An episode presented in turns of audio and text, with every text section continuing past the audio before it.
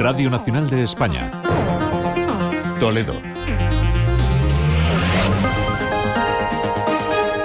¿Qué tal? Buenas tardes. Medio centenar de trabajadores de Siemens y Yesca se han concentrado este mediodía a las puertas de la factoría de Airbus en esta localidad toledana. Comienza así una huelga parcial que está previsto se prolongue hasta el 27 de marzo si no hay acuerdo antes. Convocada por los representantes sindicales de comisiones obreras, consta de paros de dos horas en los turnos de mañana y de tarde. El motivo, la negativa de la empresa a reconocer la categoría profesional de 11 operarios que realizan tareas superiores a las que tienen reconocidas. Iván Doblado, presidente del comité de empresa.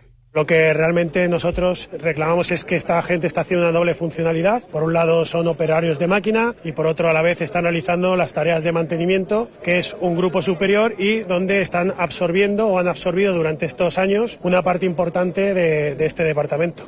Una huelga que por el momento es parcial, pero que podría convertirse en indefinida de no llegar a ningún acuerdo. Y los colectivos ciudadanos integrados en la mesa de Talavera amenazan con tomar medidas legales si el Ministerio de Transportes y la Junta de Comunidades no cumplen los acuerdos firmados en 2007 en un protocolo que garantizaba el soterramiento del AVE a su paso por Talavera de la Reina. Javier Alonso.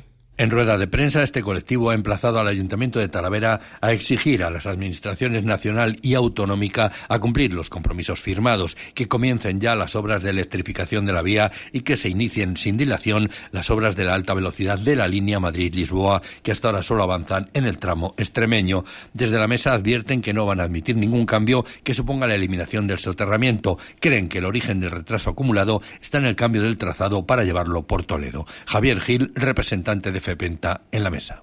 Pero el trazado rápido entre Lisboa y Madrid es por Talavera. Y no queremos esa raíz cuadrada y que si Toledo al final quiere tener un enlace, que se haga el ramal. Pero ese no es nuestro problema.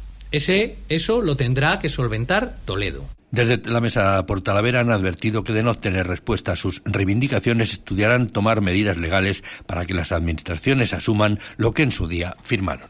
En página política, la concejal del Grupo Municipal Socialista en el Ayuntamiento de Toledo, Laura Villacañas, critica la lentitud de la actuación del Gobierno municipal para facilitar ayudas trasladan a los afectados en el polígono industrial de la ciudad. Señala además que el estado de abandono en el que se encuentra aún la zona del polígono después de medio año del paso de la Dana no tiene precedente alguno.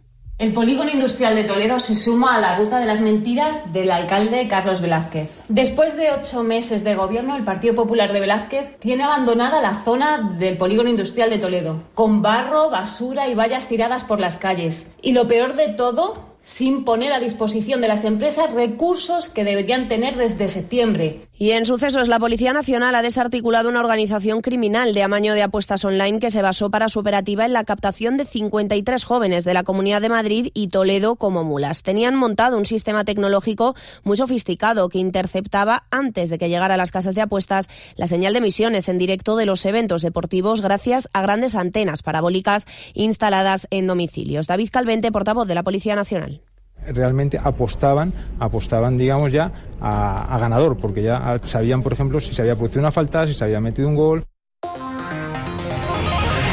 Desde hoy hasta el domingo puede visitarse en el recinto Talavera Ferial la Feria del Stock. En esta, ya su vigésima edición, participan 54 expositores y 70 stands. Desde el Ayuntamiento Talaverano se bonifica los negocios locales, el 63% de los que participan. El alcalde, José Julián Gregorio, considera que la feria tiene todo lo necesario para llamar la atención de los visitantes. Les pido a los talaveranos, a la talaveranas y a nuestra comarca que vengan a Talavera, que vengan a este fin de semana a esta Feria del Stock, porque les va a ofrecer productos de mucha calidad a un buen precio que les va a gustar. Y el Cineclub de Toledo vuelve con una nueva programación para los próximos tres meses que va a traer a la capital regional 12 películas extranjeras. Uno de los platos fuertes es La Zona de Interés, la primera proyección y que es una de las favoritas a los próximos premios Oscar con cinco nominaciones. El director del Cineclub, Gabriel Castaño, ha querido recordar que siguen trabajando para luchar contra la brecha digital que hace que los mayores tengan dificultades para hacerse con las entradas. Se está planteando ya para el ciclo que viene el ver la opción también de sacar unos abonos para que la gente que tenga algún problema, pues si le pueden ayudar de una, pues ya le ayudan y ya tiene todo el ciclo comprado y ya no tiene que estar pues